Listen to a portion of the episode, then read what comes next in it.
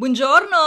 Yes, good morning po sa inyo lahat. Hindi po kayo nagkamali, talagang umaga ko po talaga nirelease to. Para at least umaga pa lang, may notification na agad kayo. At boses ko agad ang maririnig ninyo. O di ba bongga? Vavam! Nang umaga po sa mga kalapit po namin bansa dito sa Europa at magandang araw naman din po kung nasaan man po kayong sulok ng mundo. Sabayan niyo po ako ngayong umaga at magsimula ng magandang araw na may ngiti sa mga labi.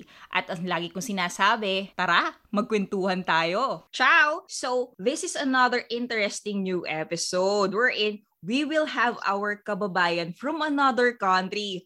Hola! We're going to Madrid, the capital city of Spain. So, let's all welcome Miss Hazel Cappuccino. Buenas noches! Buenas right? noches a todos. Yes. Napaka-warm people ng mga Spanish. Like, like ano din, masasabi ko, I think mga Italian, ganun din. They are warm people din. Mm, yes, yes. Pero pag sinabi mo ba na malamig, gaano kalamig? Um, dito, nag-negative 4, negative 5, ganun. Oh, wow. Talaga? Mm-mm. So pag Pero summer, super init din. Super init din. Duma, um, um, nung nakaraang summer ata, nag-44. Oh my God, talaga? Yung, yung init. Kaya talagang yung mga yung mga taga Madrid pumupunta sila ng sa playa or sa beach para makapag-relax sila doon. Oh my. Parang kumbaga yun sa podcast natin, parang ang gagawin lang, ah, magtatanong ako sa ng konting backstory mo lang para malaman din namin ano ba yung bilang isang Pilipino pag lumipat ba dyan sa sa ibang lugar na which is Spain. Parang ano ba yung usual na nagiging buhay nila? So ang magsisimula tayo Hazel dun sa sino ba si Hazel sa Pilipinas bago siya pumunta ng Madrid? Or diyan ka ba pinanganak? Um sa sa Pilipinas. ah okay. Mhm So that um bago ako pumunta dito, uh, I was ano um clerk ako sa isang bangko sa BDO sa Makati. Ah okay Then so hindi ko masyadong kinaya ang city. So bumalik talaga ako sa Laguna. Medyo mas um kalmado, at least gamay ko na nandun din yung family ko. mhm Um, kasi family oriented talaga ako. Yun yung parang sila yung sandigan ko, no? aha Then, hinan- hinahanap ko yung luto ng lola ko, ganun. So, sabi ko, mm, mas gusto ko sa Laguna. Then, nasa Laguna ako, naging village administrator na ako sa isang malaking, malaking, ma- um, kilalang village doon sa Santa Rosa, Laguna. So, while working doon, nagkaroon ako ng chance na may nag may nag-email sa akin na kung gusto ko ba daw pumunta ah, ng abroad.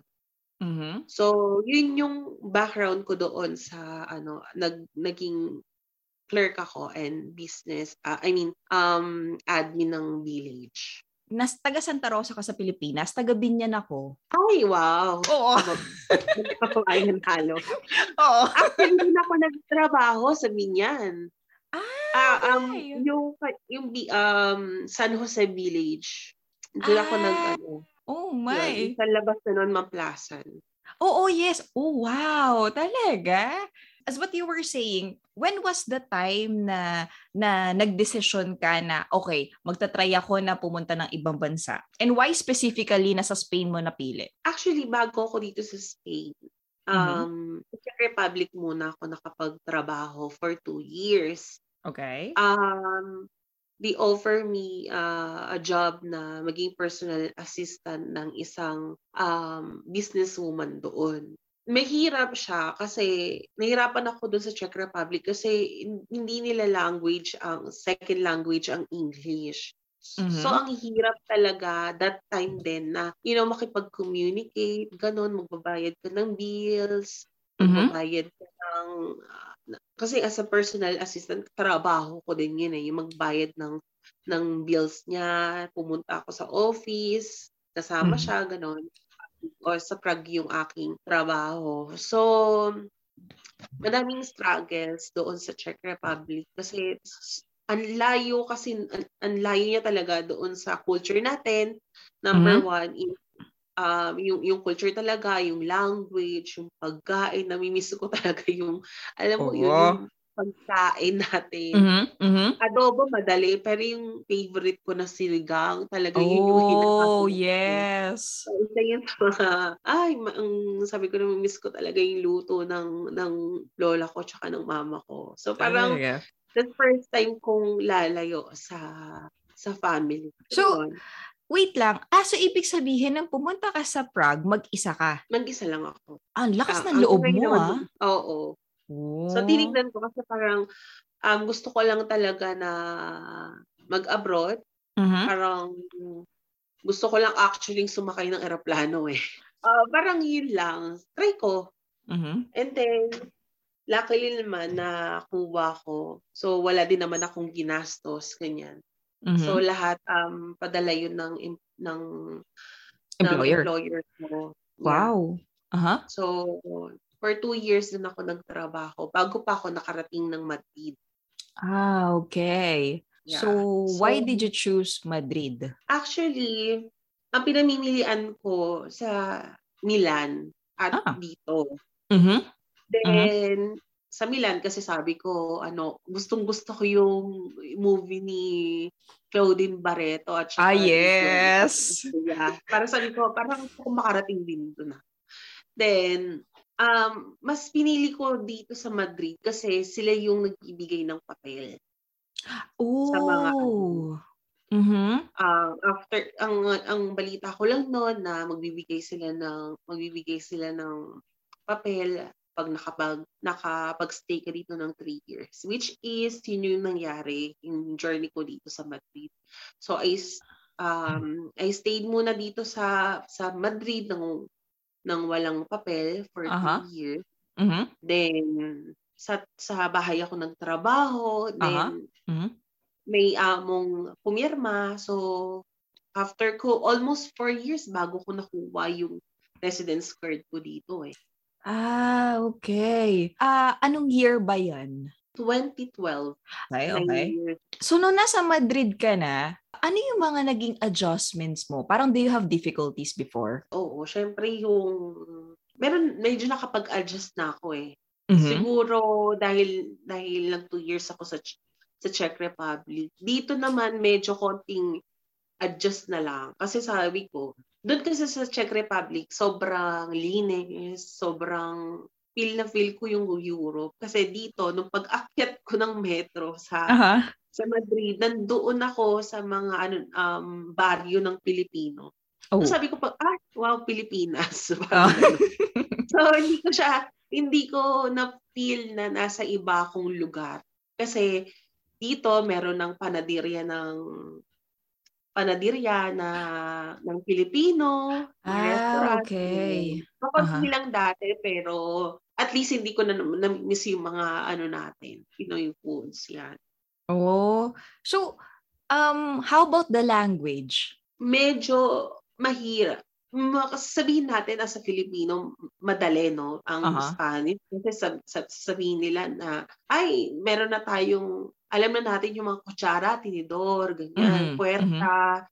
Pero nung nag-aaral na ako ng Spanish, sabi ko, ang hirap pala. Oh. Kasi ang dami nilang, ang dami nilang, iba yung talaga yung mga tenses nila, past tense, present. Iba yung, parang i-change mo talaga yung word, yung root word nila doon sa, basta medyo nahihirapan ako. Parang nasa, sa language, nasa level 2 ako ngayon. ah, that's Parang- nice. Aha. Pero nine years. So, nahihirapan ako kasi dahil ang, empl- ang employer ko, nagsasalita kami ng English dun sa bahay. So, yun Okay. yung parang, um, as a nanny, kailangan Mhm. kausapin yung mga bata ng English. Medyo nahirapan akong, um, nahirapan akong matuto ng Spanish. Medyo mahabang process sa akin. Pero nung nagtatrabaho na ako sa ibang, nung nagkaroon ako ng papel, nakapagtrabaho na ako ng ibang company, so doon, paunti-unti, mas na-develop yung Spanish ko. Ah, okay. So, how about the foods naman? I love paella. So, kasi Aw. syempre kanin, di ba? Yes. Pero sa akin talaga, ano eh, walang makakatalo sa panlasang Pinoy, sa, yung, sa pagkain natin. Mhm, Yes, yes. Kasi alam mo sa kanila dito, yung 'di ba ang parang yung tortilla, yung itlog na may patatas. So napaka-espesyal nung pagkain na 'yon. Ay wow, napakasimple lang ng kanilang ano. Unlike din sa yung Italian at saka sa French, Mhm. medyo mas simple ang Spain. Pero I can say um, healthy yung mga pagkain dito, yung Mediterranean talaga. Wait lang, kasi medyo ibabalik ko lang Hazel ah. Ibig sabihin, nung, nung nag-decide ka na lumipat sa Madrid, wala ka rin kakilala during that time? As in, ni, ni kakilala man lang, malakas na talaga yung loob mo na talagang, kumbaga, kahit wala kang kakilala sa lugar na yan, dyan mo napili Ex talagang. ko. Ah, So okay. kasama ko yung ex um, boyfriend ko before. So, ngayon ex ko na. Um, so siya yung kasama ko then um, nung time na yon nakakilala naman ako ng mga sa sa church ganon. Then Ah, okay. so nag nag-engage din talaga ako sa ano sa sa church. Ah, okay. Ah, yung Filipino community dyan, marami din talaga. As in, maraming Madami, Pinoy. madami din talaga. Oh. At saka, um, I can say na organized din talaga yung mga Pilipino dito. Meron din Ilocano, meron ding um, Bisaya, ganon. Pero, Ah. pero meron din talaga na, meron din talagang time na lahat talaga halo-halo. Yung parang as unity talaga. Oh, Lalo na pag- nice. Yeah. Lalo na talaga pag makikita nyo sa mga page or sa Mhm. mga group ng mga Pilipino, talagang ang dami ng mga ang dami ng mga kababayan natin na nagiging successful in business, Mhm. um, nagkakaroon ng sariling nilang restaurant, ganon. Talaga, that's so nice. For how many years na you were living uh, in foreign country, which is sa sa Spain, paano ka nag-decide na parang, okay, gusto ko dito na muna ako? Ano yung naging breaking point sa'yo na parang ah, mas pinili mo, kung magkasabi na natin for now, na dyan ka muna instead na balikan mo yung buhay mo sa Pilipinas? Siguro yung ano ko, family, kasi um, gusto ko silang tulungan eh.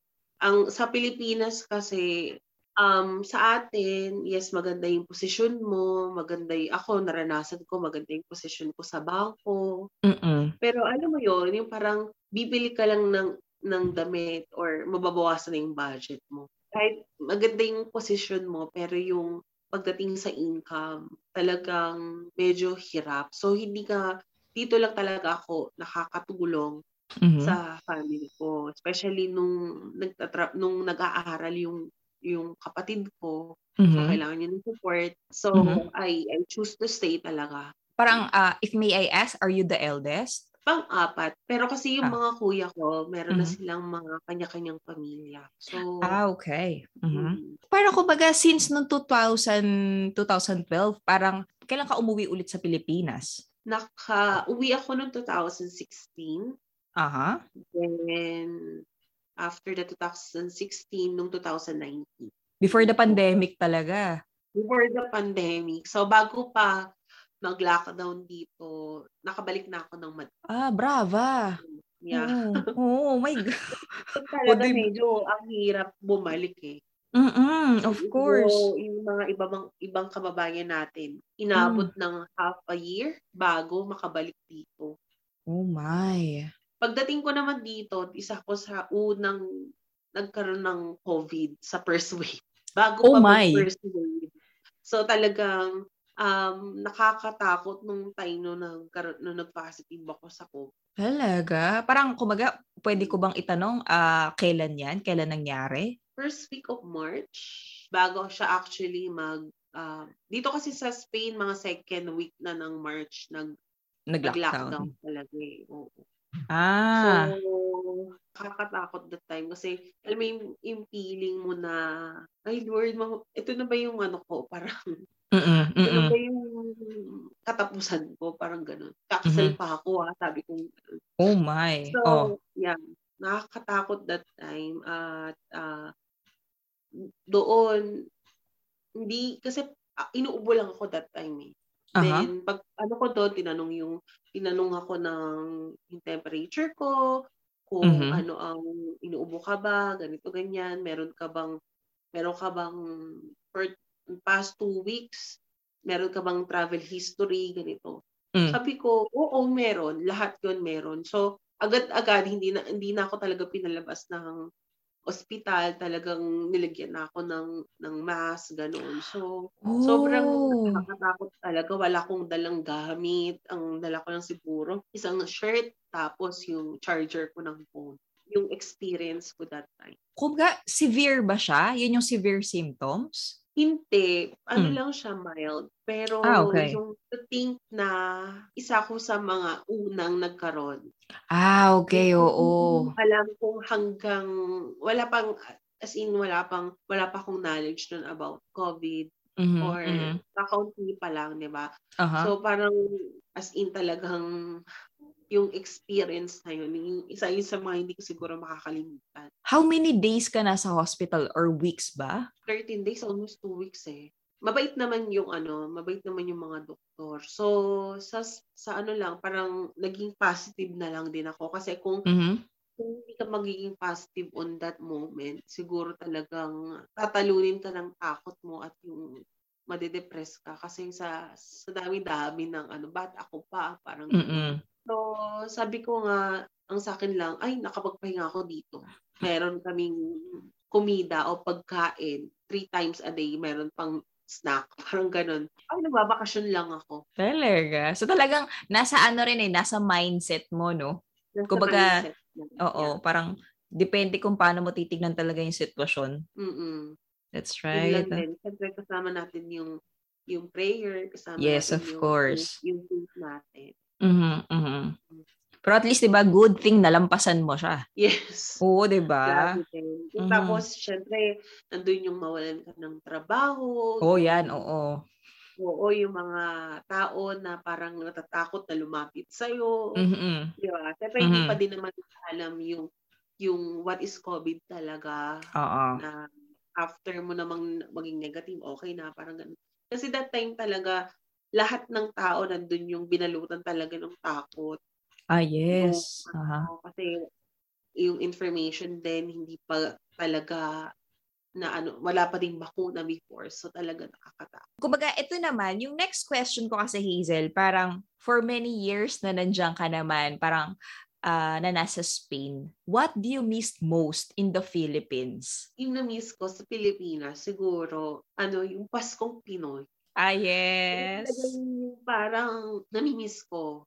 Kasi Mhm, syempre, yung kasama mo yung family at laging may gathering sa company or with Mhm. your with your batchmate or sa family. At season na yon na Mhm. magkasama kayong yung magkakasama kayong pupunta ng ng mall, Aha, bibili ng aha. ganito, i-decorate sa bahay. So, ito yun yung namimiss ko talaga. Oh. Hindi, hindi mapaparisan ng Pasko na, na na nasa abroad ako for like almost for 10 years. For nasa 10 abroad years. ako. Ah. How about the foods? Kumbaga parang yun. siya naman medyo, dyan sa Spain, ah, dyan sa Madrid especially, parang medyo accessible na rin naman kayo, no? Mhm. So lahat na Oh. dito ng pwede mong kainin doon sa Pilipinas, makakain mo na dito like suman, yung mga kanin, tapos balut, ganon, meron na din Ah! Na din, as in, talagang yung mga kababayan din natin dito, nakakatuwa. Kasi, alam mo yun, talagang um, nilalabas din nila yung mga talent nila. Nakakatuwa din sa mga sa Filipino community ng Madrid. We support each other na yun talagang um, talagang bumibili yung mga tao, uh, Mhm. talagang sinusuportahan ka. Oh, that's so nice. Yes po. Punta naman tayo dun sa ano mo, sa business venture mo. Kasi parang kumbaga nakita ko na parang, oh wow, ang galing naman nito. Parang kumbaga meron kang beauty and aesthetic shop. Uh, maybe you can also share na paano siya nagsimula, kailan siya nagsimula. Yeah, nung umuwi kasi ako noong 2019, actually hindi naman ako graduate ng aesthetic. Ah, okay. Pero nung umuwi ako noong 2019, Mhm. yung uwi ko, nag-aral ako doon ng paglalagay ng pilik mata o yung extension at saka yung lash lift. Doon ako nag-start actually. Pagbalik ko dito, nag-post ako. So may mga may mga client na gusto magpa-home service Mhm. ginamit ko din yung parang yung kwarto ko as uh, parang kung gusto pumunta lang sila sa sa sa amin then yes yes doon yes sila doon, doon ako magbibigay ng service mm-hmm. then then nagkaroon ako ng chance nung 2020 summer aha uh-huh. o 2000 ah, 2021 na mag-aral ng ng pagkilay. So, oh. from that, talagang nagustuhan ko na din yung ayos, yung pag-design ng kilay, sa pagpapa-beauty, ganun. Then, by chance, nung by September, mm-hmm. may nag-ano lang sa akin na, pwede bang, ano, pwede bang i-microblade mo yung kilay ko? At saka, pwede bang isama ko sa vlog. Sabi ko, okay lang po. Tapos sabi ko, nagkaroon kami ng collab na ibibigay ko ng free yung, yung service ko. Ayun, then na ano niya naman na hindi ko alam na live yun. So, mm-hmm. on that moment then, madaming nag, nagtanong, madaming nag-message na mm-hmm. pwede ko kilay nila, ganun. Mm-hmm. Then, same day then, may nag-ask sa akin na kung pwedeng makashare ako ng ng lokal o ng place uh, maghati nga kami dun sa lugar na yon dun sa uh-huh. sa rentahan. Okay. And surprisingly, madaming tumawag, madaming um, tao na gusto mag-avail ng service. Wow! So, hanggang sa hindi lang kilay yung in-offer namin, pati yung facial. Actually, nagkaroon ako ng, ng, um, ng mentor and now I'm studying um, aesthetic medicine dito sa state. Brava! Talaga? Yeah, kasi hindi lang din kasi basta-basta yung facials. Kasi uh-huh. yun yung nakita ko sa mga client. Like, for example, na uh, madali lang gawin yung BB glow. Okay. Pero may mga client, baka pwede naman paalis din ng ganito, ganyan. So, ma'am, uh... hindi po pwede. Pero ang daming mga pupunta sa akin na may mga ganong conditions. Sabi ko, why not na pag-aralan ko din yung mga ganito? And the process na nag-aaral talaga ako ng aesthetic medicine. Brava! Talaga, that's so nice. Yeah, yun din yung ano ko, isa din sa tina-target ko na. Mm-hmm. Actually, mga kababayan lang talaga yung nag, ano, na, nagre-recommend sa akin. Talaga? So, talagang masasabi ko yung mga Pilipino dito, mm-hmm. once na meron kang business, they support you talaga. Wow, that's, kumbaga parang spread by words na lang talaga, yes, no? Yes. Ibig sabihin, dear, ganyan ka kagaling hindi na hindi ko patatagalin para at least makapagpahinga ka rin dear. Uh, yung pinakahuli na lang natin is can you give a piece of advice parang especially for the youth on how to aim their dreams? Just follow your ano yung yung gusto mong gawin and pag narating mo na yon, huwag mong kalimutan um, yung humility. Kasi kahit nagaanong, alam mo yung gaano ka kataas yung narating mo, pag wala kang humility, babagsak. Yun din yung tinuturo ng pastor ko. Mm. Na um, kung ano man yung narating mo, wag kang wag kang ano eh, uh, wag mo kakalimutan na galing galing ka din sa maliit. At wag mo kakalimutan na tumulong ka din do sa mga maliliit and share your your um yung mga natutunan mo. Ganun.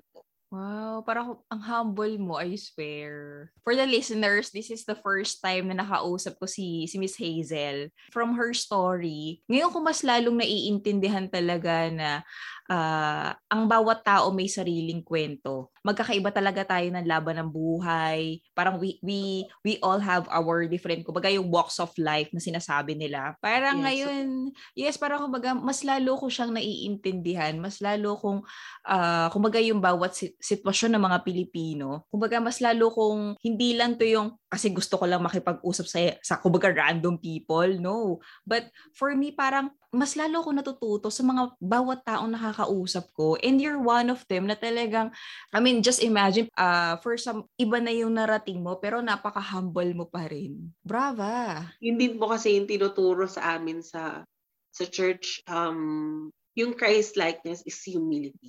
So, hmm. parang ang hirap mong sabihin kristyano ka, pero kung wala kang humility. So, mahirap siyang i-practice, yes. Mm. Sobrang mm. ang hirap. Yung in your mind, yes, ang dami ko nang alam. Yes, ang alam ko to, alam ko yan. Pero yung yung lulukin mo yung pride mo at i-apply mo yung humility, ang hirap niya. Ang hirap oh. niya talaga. Oh yeah, that's so, talaga, true. It's a process na it's a process talaga na alam mo yun, i-ano mo yung um, i-apply mo yung humility sa buhay mo. But yun yung isa talaga na one thing in one thing na meron si Christ. As a, as a Christian talaga, yun yung um, yun yung nilalakaran ng bawat Kristiyano. So, salamat din po sa opportunity na ma-share ko po yung experience ko at saka yung yung mga pinagdaanan po. And yes. I hope po uh, magsilbi din po itong inspiration sa iba nating mga kababayan na na once um, who's striving right now at gustong makapunta dun sa kanilang minimithi o yung ginugol nila sa buhay. Yes. Parang ito yung pinaka-life testimony mo eh, no? Mm, yes. Yes, that's sure. So, dear, thank you, thank you, thank you so much How can I say in ano, uh, Spanish yung thank you so much? Muchísimas gracias. Muchísimas gracias. Thank you, thank you so much. Gracias po. Thank you so much. Ciao, Thank you for tuning in to this episode. I hope you guys enjoy it and feel free to write a review or reach me on my social media accounts. On Instagram and Twitter, it's Vienna Leslie or you can send me an email on viennaleslie at gmail.com. So see you in the next episode. Ciao!